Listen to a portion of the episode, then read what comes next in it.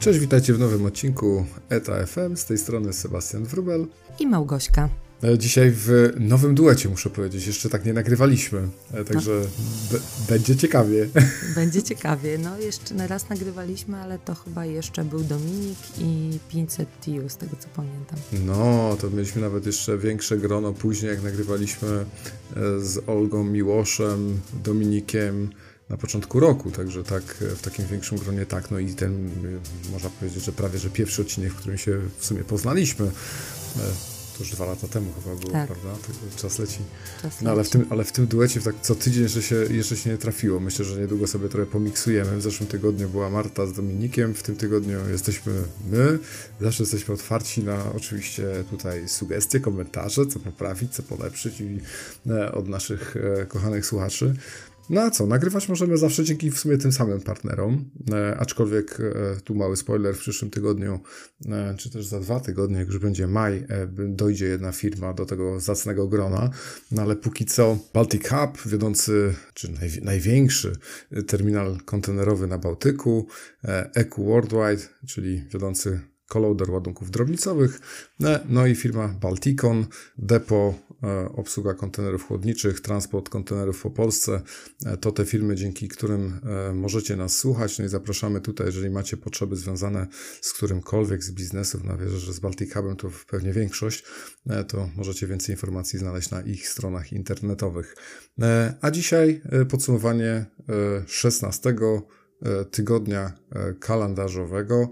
I myślę, że taka informacja na początek, która e, części osób mogła się rzucić mocno w oczy, a części nie, bo jest to trochę tak dziwnie, że mm, na ten globalny indeks, który gdzieś tam reprezentuje nam poziom stawek, mają wpływ oczywiście wszystkie, wszystkie inne indeksy, także firmy, które głównie zajmują się gdzieś tutaj e, importami czy też eksportami z i do Europy, e, niekoniecznie zostały dotknięte tym, co się wydarzyło na Transpacyfiku, a właśnie to, co się wydarzyło na Transpacyfiku ma bezpośredni wpływ na, e, na to, jak się zachowuje w tym tygodniu e, ten e, globalny indeks frachtowy. FBX mam na myśli, nie Shanghai Freight Index czy jakikolwiek inny, konkretnie FBX zero, można powiedzieć, czyli ten globalny, i tutaj 14% wzrostu.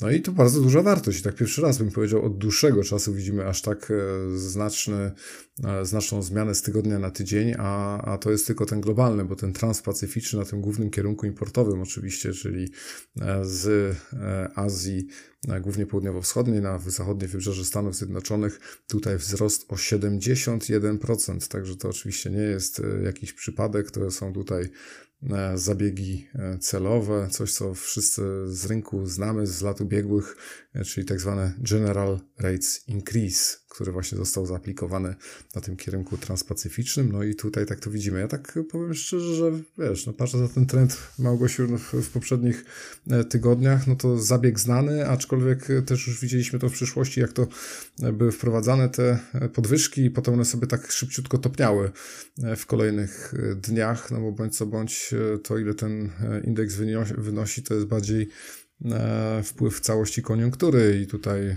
złożoności, bym powiedział, tej relacji popytu do podaży, e, nie jakiegoś pojedynczego zabiegu takiego komercyjnego, więc czy to, czy to tutaj zostanie z nami na dłużej, czy też nie, to nie wiemy. poddaję w dużą wątpliwość. Tak, znaczy ja oczywiście, tak jak się domyślacie, no zawsze ta moja perspektywa klienta gdzieś jest, chociaż no nie wiem, czy tak mogę się tutaj pochwalić, ale tak już czuję się częściowo częścią spedytorską, bo już y, udało mi się zdać właśnie egzamin fiatowski, też dzięki niektórym tutaj y, ludziom z naszej... Dzięki, y, to takie wiecie, taka trochę połechtanie to, to wcale nie jest związane z tym, że dopiero jak Gosia zdała Fiatę, to wpuściliśmy na antenę do tygodnia, do podsumowania Właśnie, tygodnia. To może, nie, nic to, z tych rzeczy. Bo, może tak wyglądać, ale wiecie, to jest takie trochę moje, moje ego, że wreszcie czuję się e, trochę częścią tej gawiedzi spedytorskiej, że tak można powiedzieć. Też dzięki wszystkim, którzy mnie do tego zachęcili, bo muszę przyznać, że to też daje mi taką trochę e, logikę myślenia, którą reprezentują spedytorzy i w ogóle operatorzy operatorzy logistyczni. E, no, dla mnie, jeśli chodzi o, o te stawki, o które mówisz i o, w ogóle o, mm, o, mm, indeksy, no to pytanie jest zasadnicze, czy to się przełoży na stawki staweczki, tak tutaj, y, które ja muszę kupować na rynku. No na razie z mojej perspektywy nic takiego się nie dzieje. Nawet dzisiaj rozmawiałam właśnie z jednym ze spedytorów, y, który mówił, że no sytuacja wróciła raczej powiedzmy sprzed pandemii, y, mówił bardziej w kontekście relacji z armatorami, bo to teraz raczej jest taki rynek, że armatorzy nagle dzwonią, dopytują się, czy coś się dzieje, czy są jakieś ładunki do przewiezienia.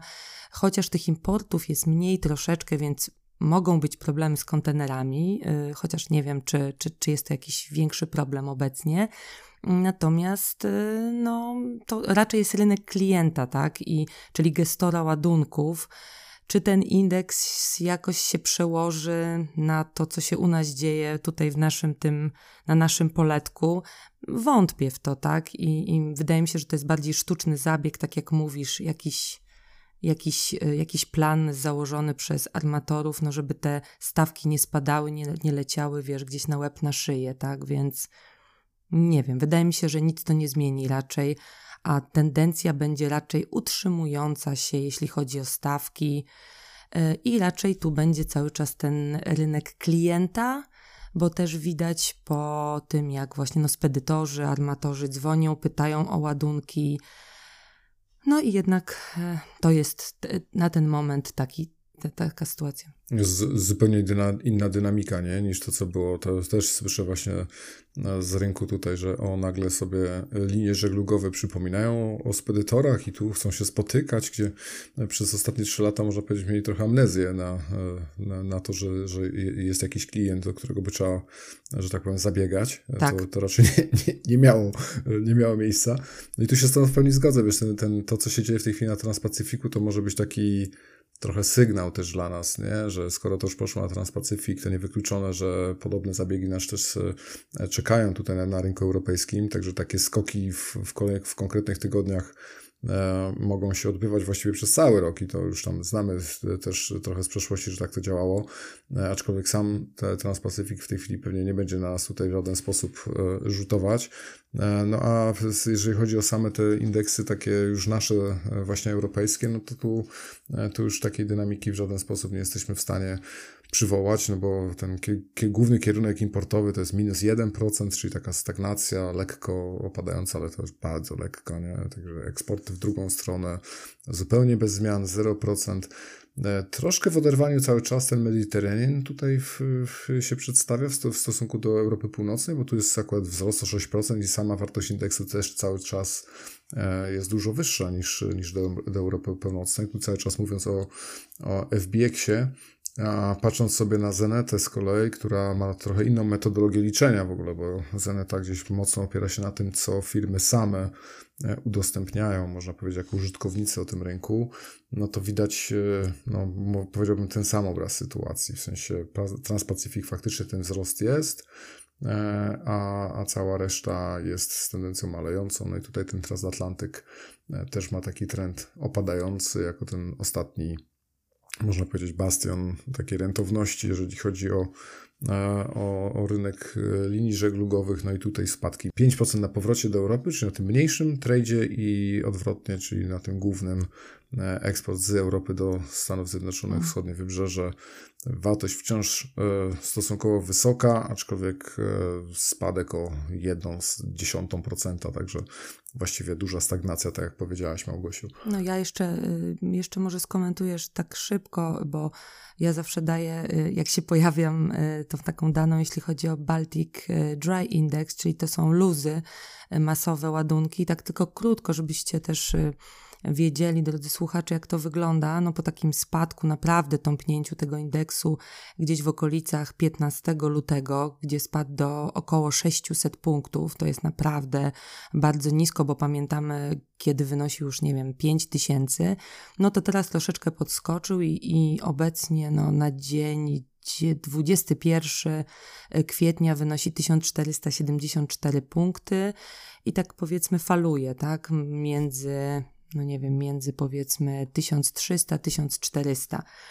więc tak jak pamiętamy, ma to jakieś przełożenie na stawki, ale bardziej stawki tych statków większych, tak, 20, 30, 40, 50 i wzwyż tysięczników, bo jeśli chodzi o nasze shortsy, tutaj blisko, te małe coastery, 1500 e, do 5000, no to stawki utrzymują się mniej więcej na takim samym poziomie od nawet bym powiedziała pół roku, gdzieś tam 15% więcej niż w tamtym roku, ale jakoś stabilnie, tak? Bo pamiętajmy, że cały czas jest brak jeśli chodzi o te tonaże, czyli o te statki, ponieważ wymogi środowiskowe spowodowały, że część armatorów, którzy posiadali e, te mniejsze wolumeny, po prostu pozbyła się ich w związku z tym, że te statki były stare i trzeba było no, sporo kasy w nie zainwestować, więc gdzieś tam, wiecie, sprzedali, szczególnie no, na przykład Turkom, gdzieś tam sobie będą pływały daleko od nas, więc e, tak wygląda ten rynek tutaj najbliższy. Czasem w niezbyt szczytnych celach, e, jak ostatnio słyszeliśmy z tej Turcji, tam pływają na takich kierunkach, które mocno e, sankcjonujemy w Europie, czyli tym związane z rynkiem rosyjskim też. Oj, niestety. wiem coś o tym. Oj, wiem coś o tym, bo wiecie, ja śledzę trochę jestem maniaczką, y, jak Marta jest maniaczką kontenerów, to jestem maniaczką śledzenia statków. Nie no, śmieję się, ale wiecie, to też wynika z konkurencji, którą śledzimy gdzieś tam w jakiś sposób. E, no wiadomo, że śledzenie statków na Vesselfinderze, zresztą bardzo Wam polecam takie, takie serwisy, E, jeżeli pracujecie e, no, w ogóle z ładunkami masowymi. I zauważyłam ruchy właśnie tureckich, znaczy statków nie pod, bandą, nie pod banderą turecką, ale inną, natomiast wożących e, na przykład tureckie towary do Polski. Stał sobie taki jeden w Gdańsku, no i teraz właśnie widzę, że sobie zmierza do Sankt Petersburga, tak? Czyli mm, jednak tam te ruchy E, tych towarów e, gdzieś tam się odbywają. Ciekawa jestem, znaczy przypuszczam, że on na pusto tam popłynął i tam będzie coś ładował i płynął sobie do, do Turcji. Tego się trzymajmy. Tak, znaczy tak mi się wydaje, wiesz, bo on stał na kotwicy, ale no tak, tak jak mówisz, no tego się trzymajmy, no nie?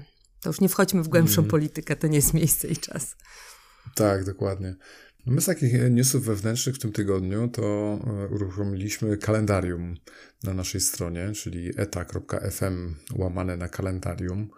E, zupełnie nowa rzecz. Już parę osób się gdzieś tam e, podzieliło swoją opinią i komentarzem pod postami, które gdzieś były publikowane na początku tygodnia, za co bardzo dziękujemy. Jak ktoś ma jeszcze, jest no, jakieś przemyślenia, jak to ulepszyć, w jaki sposób e, coś zrobić ciekawiej, to, to bardzo prosimy również o, o podzielenie się takimi opiniami. Możecie to robić pod postami, możecie nam wysłać wiadomość e, na LinkedInie albo maila na kontakt no, przyświecało nam tak naprawdę to, żeby zrobić troszeczkę tak e, porządku, jeżeli chodzi o różne wydarzenia branżowe, bo sami się już zaczęliśmy w tym gubić, co kiedy, a, i jak planować przeróżne rzeczy, także zbudowaliśmy to z myślą, można powiedzieć, o wszystkich uczestnikach i też zachęcamy serdecznie do tego, żeby dodawać swoje wydarzenia, mm, e, jeżeli organizujecie, czy też wiecie, że jesteś organizowana, nie widzicie tego w kalendarzu, to tam jest taki e, krótki formularz, żeby dać nam znać i wtedy to zostanie też dodane, w ten sposób będzie będziemy w stanie jakoś tam ulepszać to,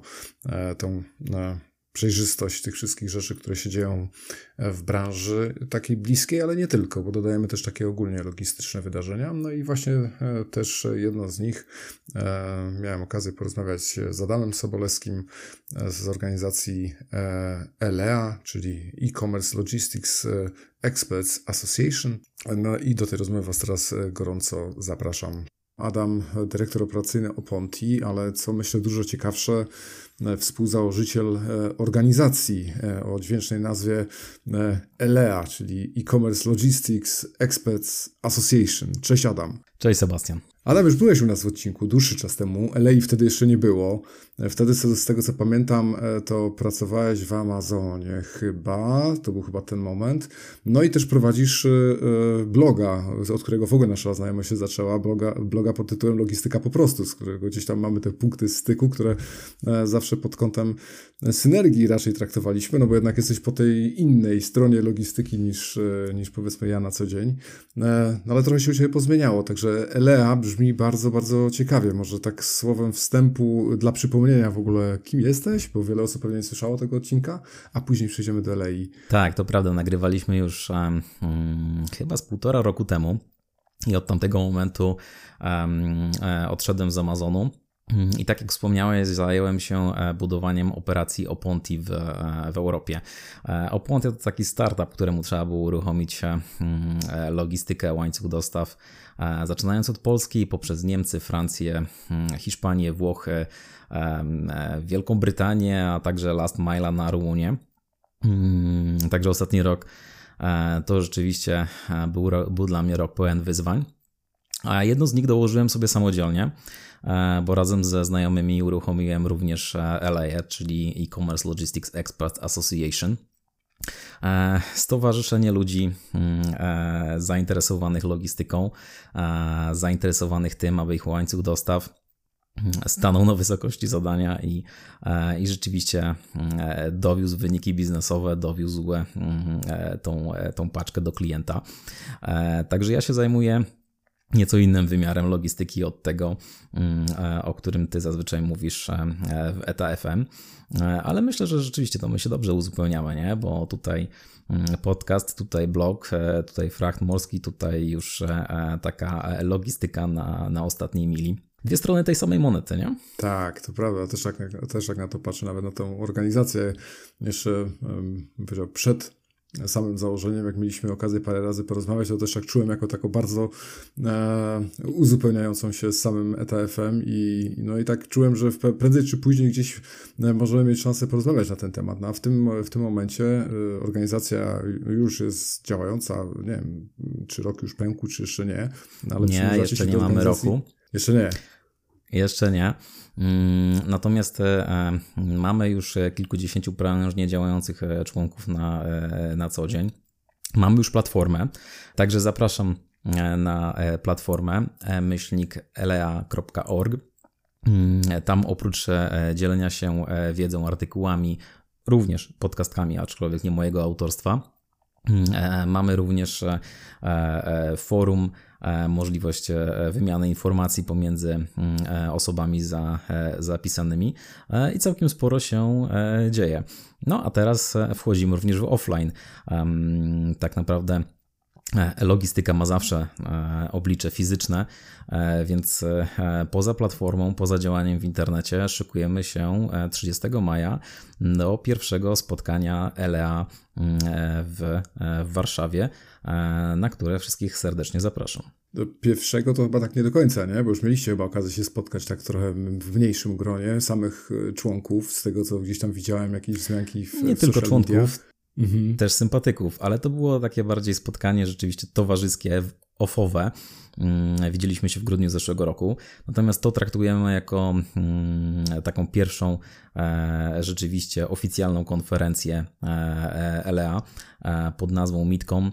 Mm, planujemy na Akademii e, Leona Koźmińskiego w Warszawie zebrać nie tylko właśnie sympatyków, ale po prostu osoby zainteresowane logistyką e-commerce, osoby, które.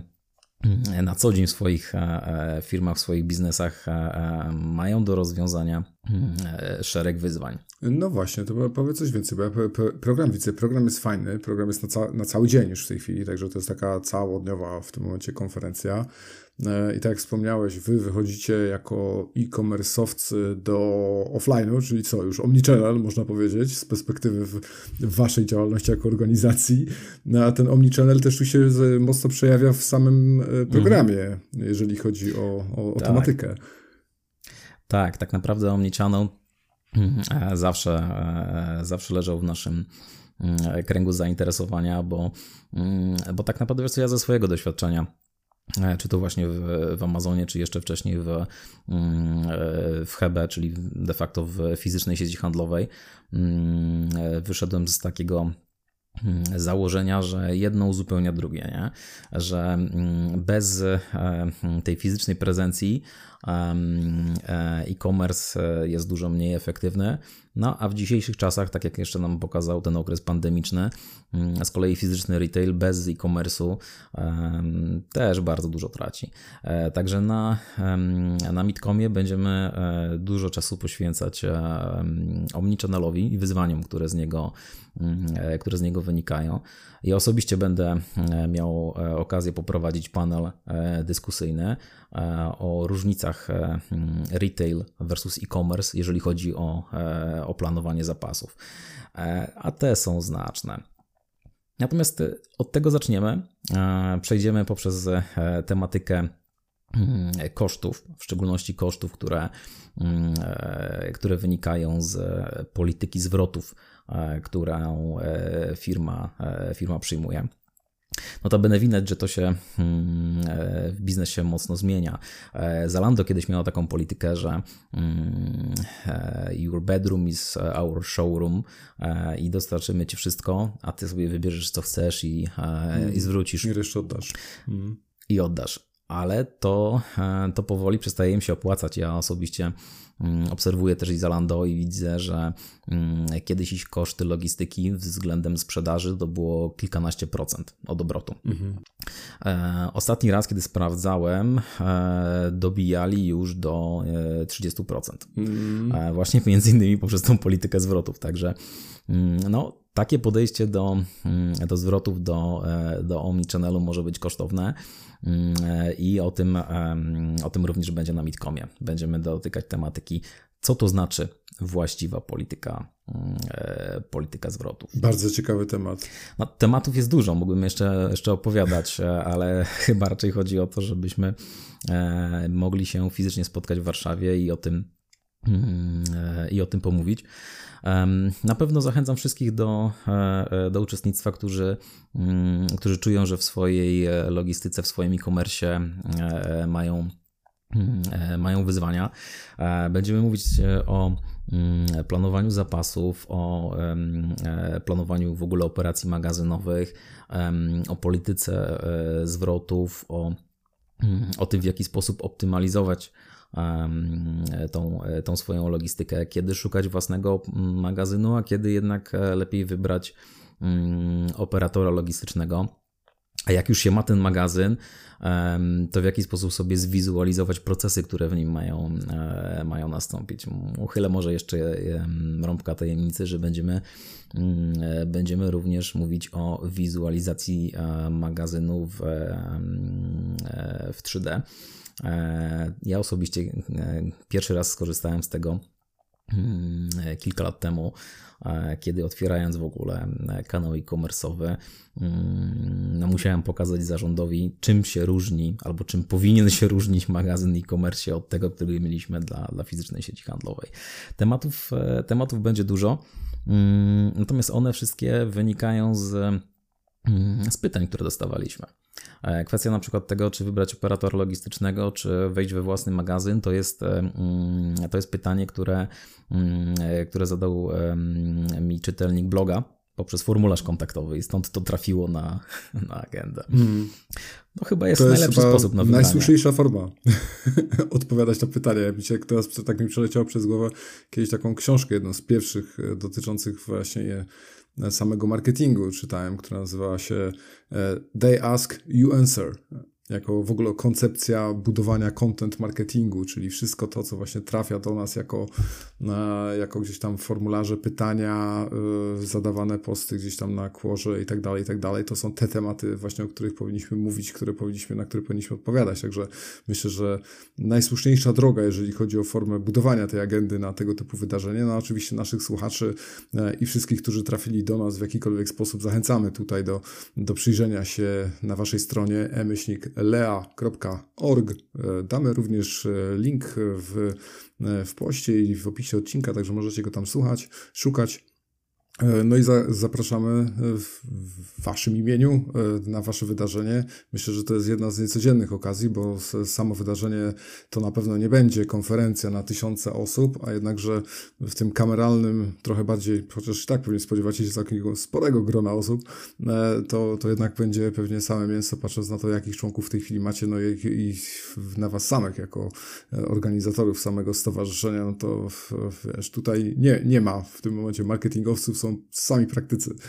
E, także to, to cieszy, bo myślę, że to najciekawszy materiał zawsze wychodzi właśnie od osób, które fizycznie samemu przeszły przez ten proces e, no i budowania tych kompetencji. No wiadomo, że część z Was zaczyna w momencie, kiedy tak naprawdę nie było do końca co, co kopiować, bo trzeba samemu przetrzeć szlaki, e, dojść do, do tych najlepiej działających praktyk na własnych błędach. No a ten proces poznawczy właśnie na błędach to zawsze jakiś tam najskuteczniejszy mimo wszystko jest.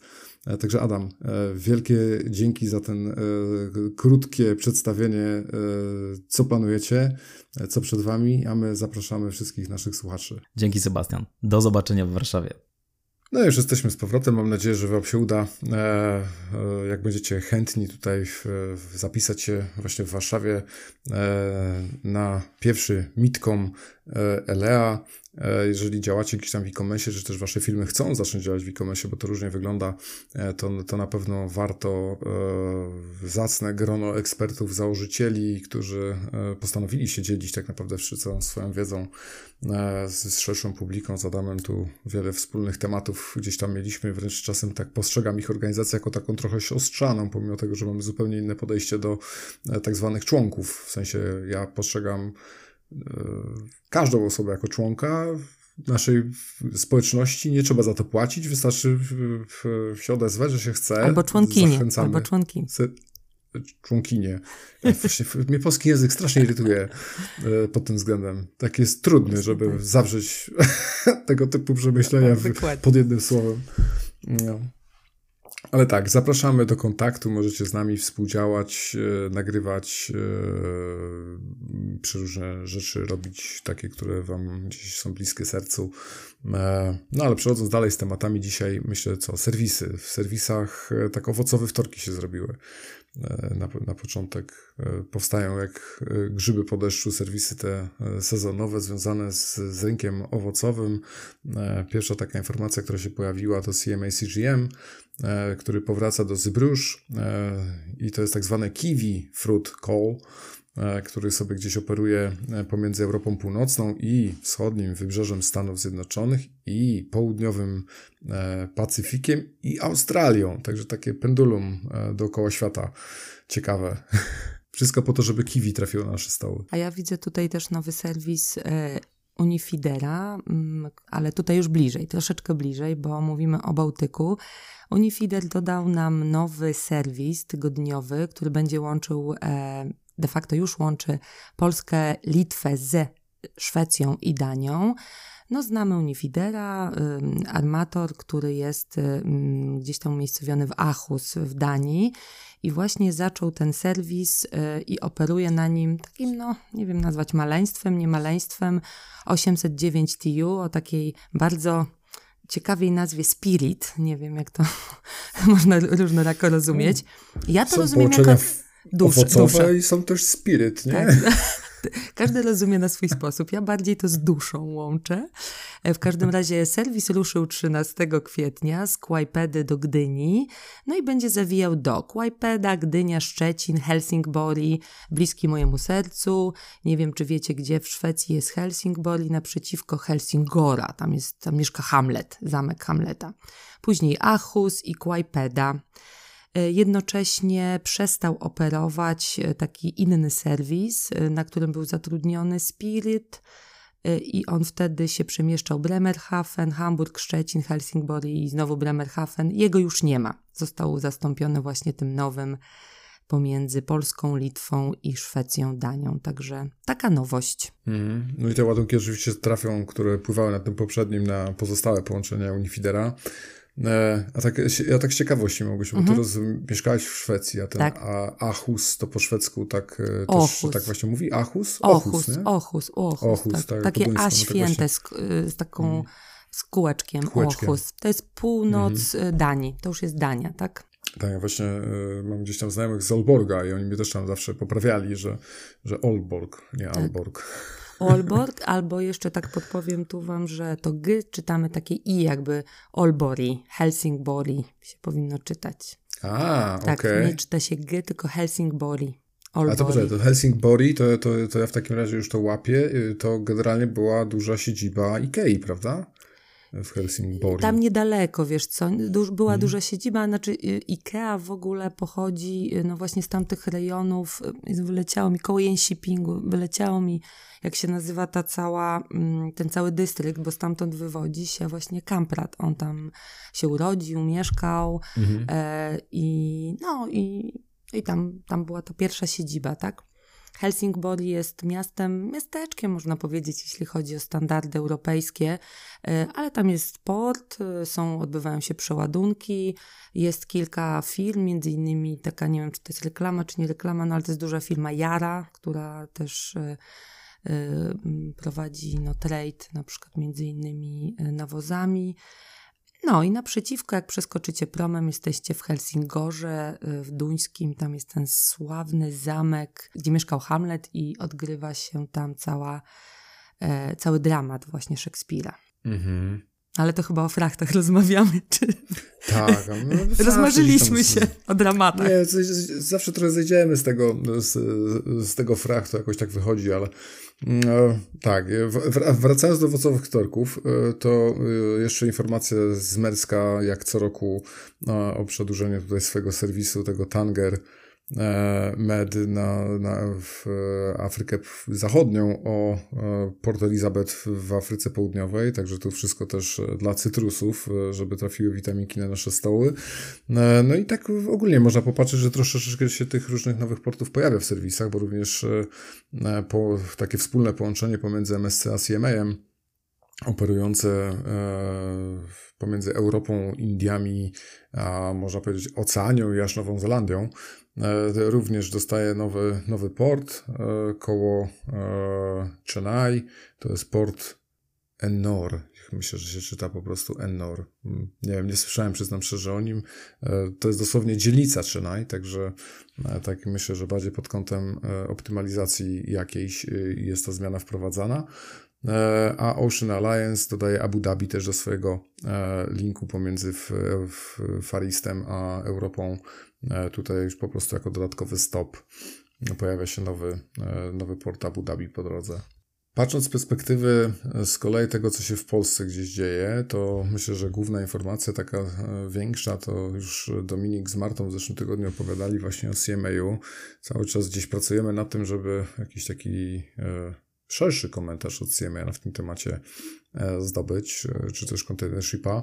E, No, informacja jest już na pewno w 100% potwierdzona, że CMA od 15 maja nie będzie zawijać e, do Gdyni z żadnym serwisem. I to, co już też pojawiła się informacja w tym tygodniu o zawięciu e, Ellermana e, na GCT e, i to chyba jeszcze nie było potwierdzone, jak Marta w zeszłym tygodniu z Dominikiem rozmawiała, że to będzie GCT, także teraz już wiemy, że to będzie właśnie terminal e, GCT.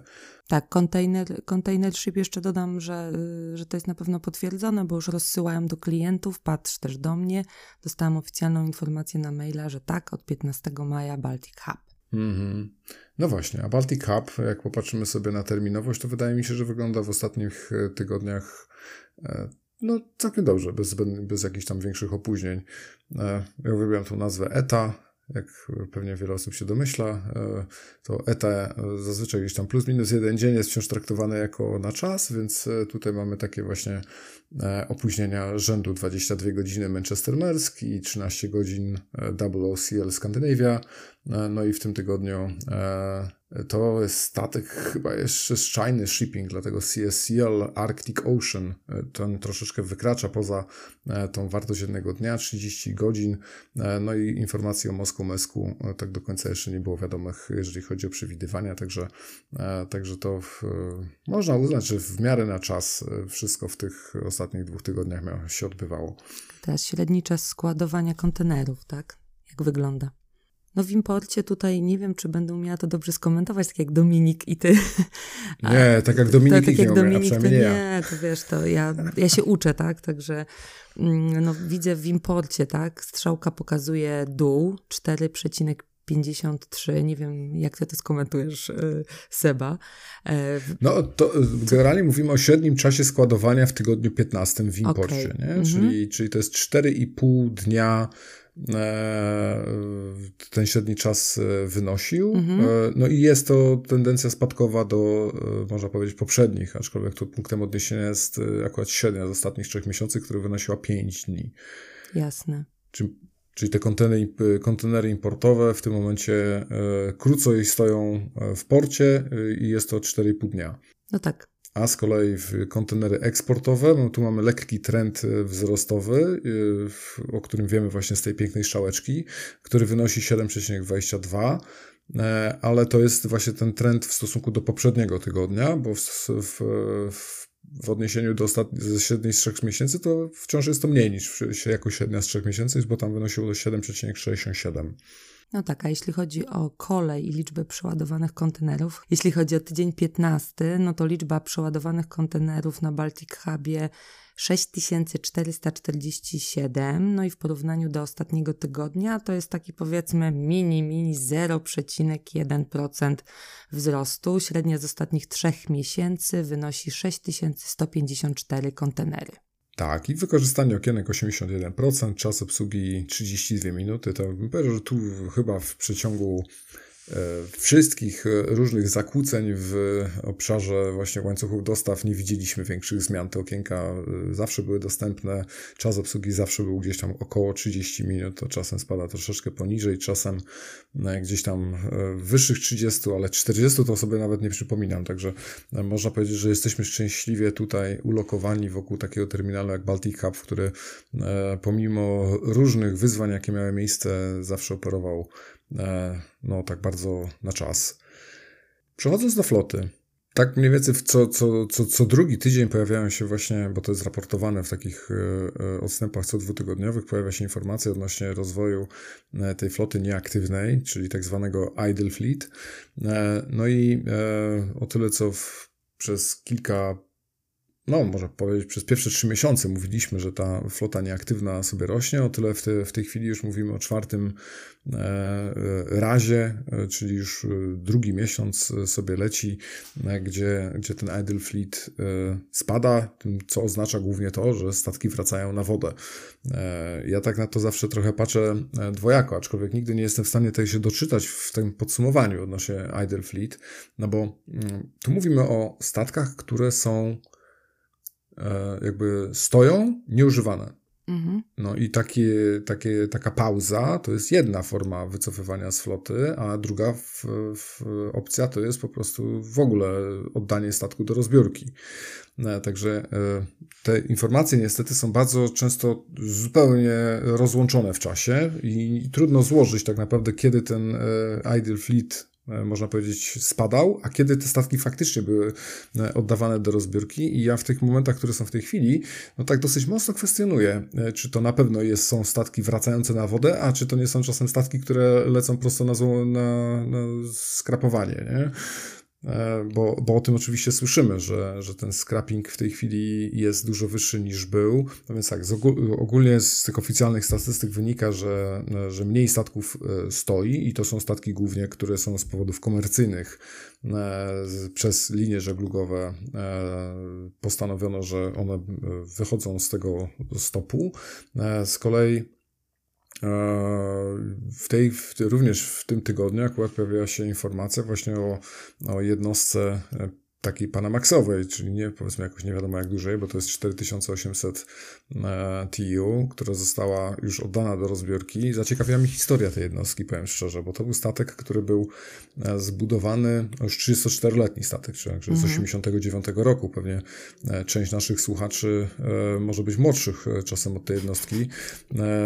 Patrząc na ludzi w branży, to jesteśmy no tak. tak. dosyć mocno zrównoważeni, bym powiedział, wieko, wiekowo że ta średnia może gdzieś wy, wypaść koło tego momentami.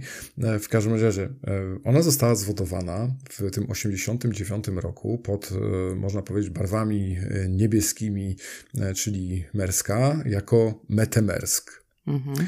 No i tam sobie pływała do 2006 roku, kiedy to została sprzedana przez Meska do Sispana. Ale ona została oddana w charter z powrotem do Merska, tylko że zmieniła nazwę z, Mersk, z Metemesk na Mersk Merit. No i później sobie znowu popływała i 5 lat, 5 lat później z kolei Seaspan mm, ją wyczarterował dalej do MSC.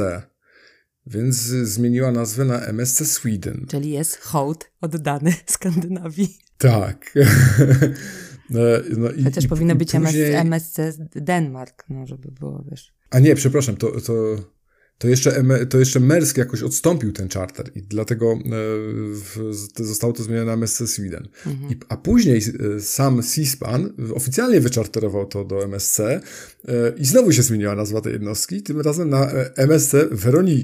Więc ja po prostu jak czytałem to, czy, czytam tę historię, tak mówię, Boże święty, nie? ile razy ten, ta jednostka te nazwy zmieniała i tak się zacząłem wręcz zastanawiać, czy to jest taki standard, taki wiesz, że za każdym razem jak się warunki handlowe zmieniają, to one muszą zmienić to. No to jest ciekawe. Może ktoś to nazwę, nie? czy wie, jak to działa. Bo dziwne. Także jak, jak ktoś wie, piszcie śmiało w komentarzach lub do nas, bo mnie to naprawdę zafrapowało, o, o co chodzi w tym wszystkim. Znaczy, dlaczego ja to po prostu wiem. nie jest, jak wyszło, nie wiem, jako MS Metemesk, dlaczego nie jest potem MSC Mete? No, w końcu jest to ten sam statek, nie? Jakiś hołd temu. Znaczy, wiesz co, ja wiem e, na pewno, jak to no, w innych statkach bardziej masowych, no to rzeczywiście tak jest, że często e, jak zmienia się, no właśnie, właściciela tak armatora, to totalnie statek zmienia nazwę całkowicie, mm, bo nawet, no właśnie śledząc gdzieś tam e, ruchy statków, to czasami jest tak, że obserwujesz statek o danej nazwie i się zastanawiasz, e, jak widzisz jakieś wcześniejszego zdjęcia, że miał, miał inną nazwę po prostu. No, to, to, to tak funkcjonuje na pewno, że inny właściciel z reguły zmienia nazwę. Może tutaj też to, to zadziałało po prostu, tak? No widzę, że tu był w ogóle to była taka, to było tak wtedy, w tych dawnych czasach, 88-91, to była cała flota oddanych tych statków z tej z takiej podobnej... Flagowce. Takie flagowce Odense Bild M-Class Panamax Vessels o pięknych nazwach, wszystkie na M miały imiona, tak? Marchen, Marit, Margaret, Majestic, Mari mm. i tak dalej. Także kawał tak, historii. Tak.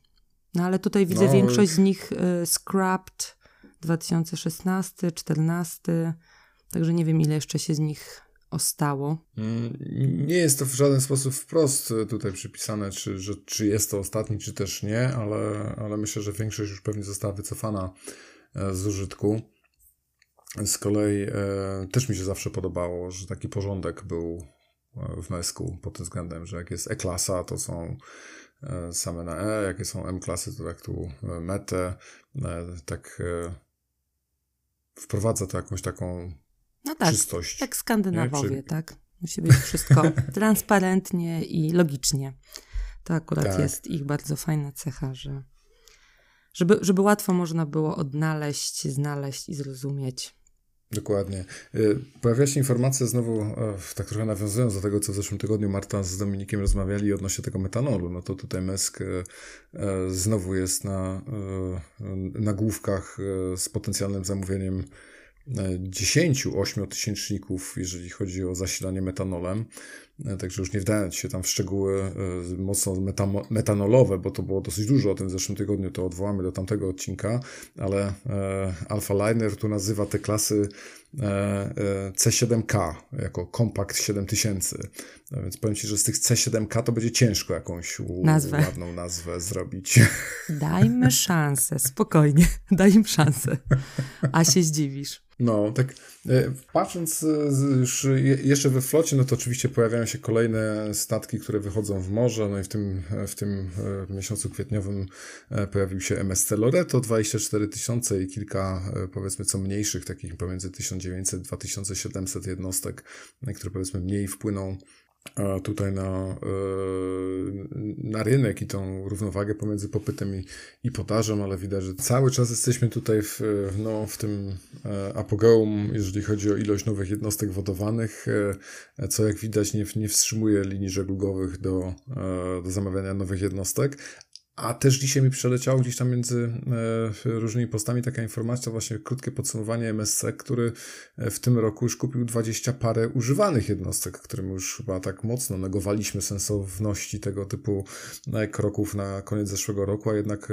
cały czas ma to miejsce, także jest to pod tym względem trochę, trochę niezrozumiałe dla mnie, powiem szczerze, skąd no, takie chęci cały czas, żeby te używane jednostki kupować. No bo bądź jest ich teraz już trochę dużo e, na wodzie w stosunku do tego, ile trzeba przewieźć, a to nie pomaga w żaden sposób rozwiązać tych problemów takich e, związanych z e, oczekiwaniami ekologicznymi, nie? No bo wiesz, no, no jest, jest to zrozumiałe w kontekście odnawiania floty, zamawiają linie, statki, nie wiem, na metanol, na LNG chociaż, nie, i tak dalej, i tak dalej, ale jednak takie second handy to to już raczej, raczej nie można się spodziewać, że one były jakoś fajnie. super, super no. ekologiczne.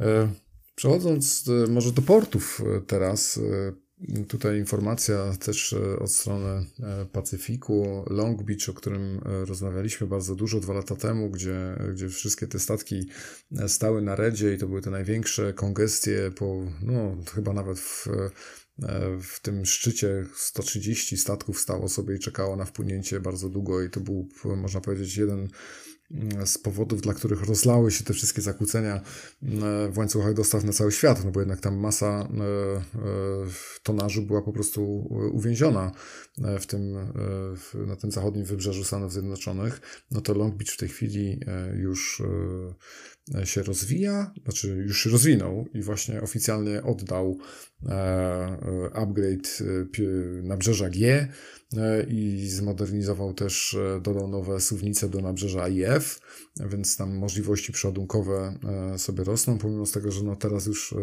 ten moment nie jest aż tak kluczowy, no bo to jest ten cykl inwestycyjny, nie? Wtedy się mocno zapchał, jednak to nie jest dołożenie jednego samochodu, e, żeby uwolnić, to są potrzebne dwa lata, żeby te inwestycje poczynić, jeżeli nie były czynione wcześniej. No i w tej chwili, gdzie, gdzie już są spadki wolumenów, e, to te nabrzeża zostały oddane. Myślę, że zapewnią tą przepustowość już w przyszłości, jeżeli chodzi o ich możliwości operacyjne. E, no bo w tej chwili, jak popatrzę sobie na statystyki za pierwszy kwartał 2023, e, takie trochę e, na chybił trafił, bym powiedział, to na przykład Antwerpia z Bruges w Belgii odnotowała 5,7% spadku w 23 do 2022. I ja też sobie tak na to patrzę, że ten 2022, ten pierwszy kwartał, on jeszcze był taki bardzo silny, nie? To, to wtedy się te wszystkie spadki zaczęły. Także czy to jest dobry punkt odniesienia, to też można by e, polemizować, bo on był taki już wtedy mocno e, przegrzany ten rynek, e, ale 5,7% mimo wszystko do tam, w odniesieniu do tamtego momentu, a Hongkong minus 8,4% też w, w, tym samym czasie, jeżeli chodzi kwartał 2002, pierwszy kwartał 2023 do pierwszego kwartału 2022. E, no i największy spadek, który tu widzę, to jest e, Seattle Tacoma e, z kolei minus 25%. Znaczy, tak quasi najwyższy spadek, bo najwyższe to są w Rosji. Tak, w Rosji. Spadki. Nie, tutaj. Ja czasem się dziwię, czemu, czemu nie więcej. Zwłaszcza w takich portach jak Sankt Petersburg, który mam wrażenie, że spadek o 13% ale to jest chyba jeden tylko z terminali, tak mi się wydaje, bo ten Fest, tak. Fest Container Terminal chyba też jest w Sankt Petersburgu. Tak, bo tu e, są... Także tam jest o 96%, tu jest o 13%, także Pet... suma summarum 58% spadku. Bardzo dużo, dokładnie. No, natomiast wiesz, warto też skomentować e, trochę polskie porty, jak patrzymy, te, te, tutaj nasze poletko, e, bo wydaje mi się, że od od jakiegoś czasu, tak jak mówisz, widać takie poluzowanie, jeśli chodzi też no, o różne towary. Nie mówimy o, tu oczywiście o węglu, o zbożu i tak dalej. No, nie, nie, mówimy o zbożu, które, które jest gdzieś tam teraz na tapecie, tak? No bo wiemy, co się zadziało, że teraz nagle e, z różnych przyczyn musimy ileś e, milionów ton e, trzeba będzie wywieźć tego zboża i, i mamy, mamy zboże w tranzycie z Ukrainy. Natomiast ogólnie nasze porty, z tego z perspektywy klienta mogę powiedzieć, że tak jakby się luzowały jest większa przestrzeń i, i nie wiem, jeżeli przychodzą jakieś ładunki w imporcie, czy, czy bardziej w eksporcie, wysyłamy jakieś ładunki i chcemy okienko, tak, tak zwane lejkeny gdzieś tam zabukować, to jest większa przestrzeń w portach i lepiej się z nimi rozmawia, czyli to oznacza, że już nie są takie zapchane i one wiedzą, że teraz jest rzeczywiście e, niezły czas dla nich, ale on kiedyś się skończy i też e, widać, że już to się zmienia w kierunku proklienckim i łatwiej się z nimi dogadać e, a propos jakichś wolnych okienek na wysyłkę czegoś w eksporcie, więc to też idzie w tym kierunku, tak? Także w towarach masowych. No, brzmi to bardzo podobnie do tego, co mówiliśmy na początku, jeżeli chodzi o zainteresowanie y, wpierw linii żeglugowych, później spedycji, to, to taki trend, trend na pewno widać, nie? Po tym e, no, przegrzaniu. Jednak e, w zależności na to, jak na to się patrzy, to, to można różne, różnie podchodzić do tematu, no bo mieliśmy masakrycznie dużo problemów, jeżeli chodzi o, o E, stabilność, jeżeli chodzi o przewóz ładunków w tych ostatnich trzech latach. E, I, I to był no, ogromny problem. Tak jak rozmawialiśmy niejednokrotnie, to osoby, które działały w branży w tym czasie, to tak e, patrząc z perspektywy nie wiem, ilości doświadczenia, to chyba się jakiś mnożnik powinno przyjmować, bo po prostu w normalnych warunkach masz problem raz na jakiś czas, y, a w tych ostatnich trzech latach miał się problem codziennie. Więc, więc zapewne osoby, które przez to przeszły, są doświadczone y, no, bardziej, można powiedzieć, przez to. E, no ale y, jak widać bardzo wyraźnie po wynikach finansowych linii żeglugowych, no był to okres takiego prosperity, nie? jeżeli chodzi o możliwości jednak zarabiania pieniędzy przez e, wielu e, graczy w, tym, e, w, tej, w tej branży, więc w tej chwili już po takich dwóch latach przyzwyczajenia się do jakiegoś poziomu obrotów czy też zysku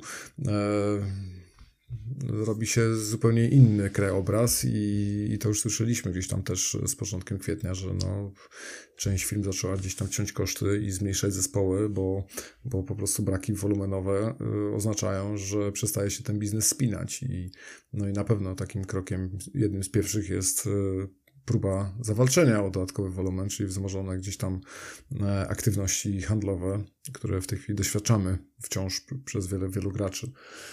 E, no a mówiąc już o, o dobrych sytuacji finansowej, to może tak na zakończenie e, też informacja z zeszłego tygodnia CMA i CGM E, tutaj pojawiły się, co prawda pojawiały się już od dłuższego czasu, ale w tej chwili już takie powiedzmy chyba bardziej potwierdzone informacje odnośnie rozmów pomiędzy dwiema francuskimi rodzinami odnośnie przejęcia tej części logistycznej Bolloré. I tu nawet pojawiła się kwota 5,5 miliarda dolarów, jeżeli chodzi o taką potencjalną transakcję. Myślę, że Dosyć długo się na ten temat spekuluje. Mowa o dwóch francuskich e, firmach, które mają dosyć podobną kulturę organizacyjną, jeżeli chodzi o taką właścicielskość e, jednak rodzinną, więc e, ona może potencjalnie dojść do skutku, bo ta dyskusja, która gdzieś tam się toczy wokół Schenkera i potencjalnych kupujących z innych krajów, to, to wydaje mi się, że już jest dużo mniej prawdopodobna właśnie z tego względu, że jednak oddziaływanie gdzieś tam e, społeczeństwa, czy też bezpośrednio właścicieli w postaci Deutsche Bahn, e, ale to jako firma z kolei e, państwowa, to wiadomo, że, że musi się liczyć ze wszystkimi różnymi innymi aspektami politycznymi. To, że akurat ta firma przejdzie w ręce firmy z innego kraju, to, to wydaje mi się dużo mniej prawdopodobne, a z kolei na rynku lokalnym pewnie jest nie wiem, czy w ogóle by to mogło dojść do skutku, bo tak potencjalnie kupujący mógłby być prawdopodobnie tylko DHL, a, to już by była naprawdę gigantyczna firma i pewnie mogłoby być to zatrzymane przez jakieś organy regulacyjne. A tutaj na rynku francuskim CMA, CGM, e, Bolloré, e, no i ta rodzinna nie, grupa firm rośnie, nie? no bo tu mamy CMA, mamy Sive, mamy Rzewko, E, teraz e, Bolore, także no, ogromna, ogromna grupa się robi. Potem myślę, że tylko kwestia czasu, aż będzie jakaś e, próba skonsolidowania tych pasujących do siebie biznesów pod jakimś wspólnym brandem. Niewykluczone, że Sivy, bo chyba największy w tym, w tym obszarze. No i tak wielu analityków myśli, że tak to będzie wyglądało w najbliższym czasie, że jednak te przejęcia i, i konsolidowanie biznesu to jest ten trend teraz. Co myślisz?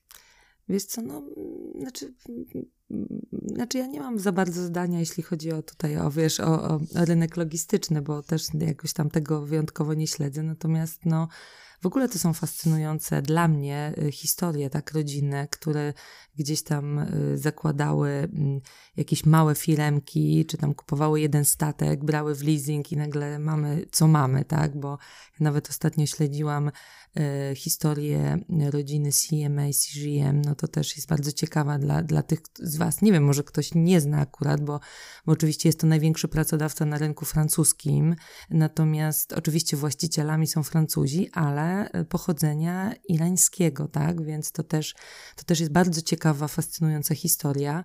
Zresztą Merck też ma ciekawą historię. Ostatnio czytałam właśnie o, o właścicielu, który zobaczył gdzieś tam na morzu jakąś gwiazdkę i, i, oznakował później swoje statki. Jest gwiazdka. Jest gwiazdka. Y, znaczy, to są fascynujące historie, no i, i, i, i, i wi widzimy jakie, do czego to doprowadziło, tak, no sam Metz nawet ostatnio na konferencji w panelu brał udział i ktoś przy dał taki przykład, że EBITDA merska za ostatni, za ostatni rok jest większa niż jakieś tam, nie wiem, mega dofinansowanie unijne dla jakiegoś państwa, tak, z jakiegoś funduszu, więc mm. naprawdę, słuchajcie, to są niesamowite historie, olbrzymie pieniądze i no, no cóż, no może pójdzie to w takim kierunku jeszcze większej konsolidacji, tak, e, no słuchajcie, wszędzie tak naprawdę liczy się zysk gdzieś tam na końcu. Nie oszukujmy się, że każdy tego zysku szuka. Oczywiście biznesy powinno się prowadzić w duchu ESG, sustainability, natomiast gdzieś tam zawsze na końcu jest ta EBITDA, jest ten zysk, to się musi opłacać po prostu, tak? Więc jeżeli to będzie opłacalne, ktoś tam zrobi due diligence, konsultanci odpowiedni stwierdzą, że, że tak warto, no to tak się zadzieje, tak? Jak będzie, zobaczymy. Wiesz co, wychodząc tak poza obszar logistyczny, nie? Tak, jestem fanem Patagonii, jeżeli chodzi o brand. I to jest niesamowita historia, jeżeli chodzi o to, e, jak, mocno jednak założyciel parł w kierunku tej, tego właśnie zrównoważonego rozwoju, ile środków gdzieś tam było przekazywanych na e, właściwie w każdym momencie rozwoju tej firmy, nie? I, i były pod, podnoszone e, ceny produktów, przez co było też można było robić z bardziej zrównoważonych materiałów i tak dalej. E, I on cały czas, e, tak można powiedzieć, że miał taką tendencję do tego, żeby ten biznes ograniczać, a on przez to jeszcze bardziej eksplodował, jeżeli chodzi o, o, o rozwój, bo jednak się okazało, że jest wielu konsumentów, którzy właśnie tego szukają, żeby firma w ten Jasne. sposób do tego podchodziła no i taki moment przełomowy to chyba był e, tej zimy, mi się wydaje, że cała firma została w ogóle przekazana fundacji i wszystkie w tej chwili e, zyski, które generuje, są po prostu kierowane e, na wsparcie różnych akcji związanych z ekologią, e, pomocą humanitarną i tak dalej. Znaczy, wydaje mi się, Niesam... że no, masz, masz rację. No, oczywiście rozmawiamy tutaj, wiesz, no, podcast jest bardziej logistyczny, supply chainowy, ale oczywiście rozmawiamy też o jakichś wartościach, tak? I wydaje mi się, że tak, teraz świat idzie w tym kierunku, że dla ludzi ważny, ważna jest ta intencja, ale ja jednak jestem tak trochę stoję twardo na ziemi, tak, na zasadzie, że te największe firmy, znaczy w ogóle ogólnie ludzie mają taką tendencję, żeby patrzeć na zysk, natomiast e, ważna jest ta intencja właścicieli szczególnie i dbania właśnie o to zrównoważenie i takiej szczerości w tym, bo wiesz, bo są dwie rzeczy. Y, robienie tego, y, kierowanie się tym, nie wiem, chcę być sustainable, czyli zrównoważony, bo mi się to opłaca, a rzeczywiście prawdziwa intencja. Jeżeli to jest szczere, tak jak przypuszczam było z tym kolesiem z twojej firmy, to to prędzej czy później wyjdzie i ludzie w to uwierzą, tak? Jeżeli tak, nasi... Tam to było szczere, a, a ja się już też nieraz niestety przekonałem na własnej skórze, że firmy wiele rzeczy, wiele rzeczy potrafią komunikować i to niekoniecznie musi być szczere. E, no i też warto być pewnie wyczulonym, na ile to jest jakiś tam marketingowy, taki PR-owy e, działanie, a na ile to jest e, faktycznie szczera chęć. Ogosiu, dzięki za dzisiaj. No, dzięki bardzo. Wszystkim Wszystkim słuchaczom życzymy udanego tygodnia. E, pamiętajcie, e, jak słuchaliście, to wiecie, co tam skomentować, co dodać i czego byliśmy ciekawi, i czy te statki faktycznie zmieniają te nazwy za każdym razem, jak zmieniają nawet, e, już nawet nie, nie, nie barwy, bo to wiadomo, nie? ale to, że jest zmiana nazwy przy tym, jak się zmienia nawet czarterujący, czy tam jakiś inny właściciel, to już tak trochę dziwne. Ja jestem bardzo ciekawy. Także jak wiecie, to, to piszcie pod postem do nas i pamiętajcie, że zawsze możecie się do nas odezwać też, jeżeli potrzebujecie jakiejś pomocy w jakimś obszarze albo chcielibyście coś się podzielić ze swojej strony, to zachęcamy gorąco do kontaktu e, w social media albo po prostu na maila do nas e, i życzymy Wam wszystkim udanego tygodnia i super majówki, no bo to już długi weekend przed nami. Dokładnie. I jeżeli jesteście jeszcze zainteresowani, nie wiem, jakimiś pytaniami czy kwestiami ze strony klienta, tak, jak klient patrzy na różne rzeczy w, w spedycji i, i w logistyce, to też zachęcamy do tego typu pytań. Może, nie wiem, ja albo ktoś z tej strony będzie próbował na to odpowiedzieć. Super. Wszystkiego dobrego. Pa. Możemy nagrywać ten podcast dzięki wsparciu partnerów i sponsorów. Pierwszym z nich jest Balticon, wiodący przewozik kontenerowy, realizujący zlecenia dla najlepszych armatorów morskich i spedytorów. Balticon dysponuje również własnymi depotami, na których serwisuje e, specjalistyczne zabudowy kontenerowe oraz prowadzi ich wynajem, a ich specjalnością są refery. A od samego początku, jak tworzymy, nasz podcast wspiera DCT Gdańsk, największy terminal kontenerowy na Bałtyku i prawie równie długo czołowy kolauder morskich ładunków drobnicowych firma EQ Worldwide. Jeżeli jesteście spedytorem, jeszcze nie wozicie drobnicy, to dobrze się skontaktować z EQ, bo łatwiej z nimi wystartować. A jeśli chcecie do nas dołączyć, podzielić się swoją wiedzą, poprowadzić któryś odcinek, dać wywiad, cóż wam tam w duszy gra, to śmiało do nas piszcie na kontakt małpa.eta.fm lub po prostu nagrajcie to, o co chcecie zapytać, tak że będziemy mogli to załączyć do któregoś z odcinków na anchor.fm łamane przez etafm.